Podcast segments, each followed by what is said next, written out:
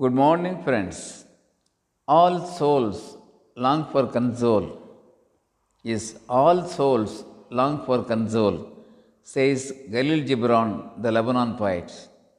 This holds good for all ages of life and at every stage too. Students like to be appreciated by teachers. Teachers like to be appreciated by the principal. A housewife longs for appreciation from her life partner, in laws, and children. Yes, the relentless work of mothers is really a great sacrifice. When we appreciate people for the work they have done, for the good they have done, they feel good, feel happy, and definitely do better next time. Appreciation also instills confidence and takes people a step ahead.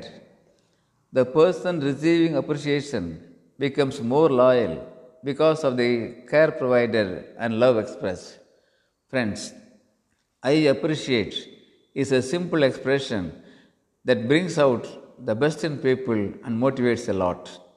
Let's be broad minded, practice the expression I appreciate lavishly, and make the world positive, realistic, and successful. Thank you.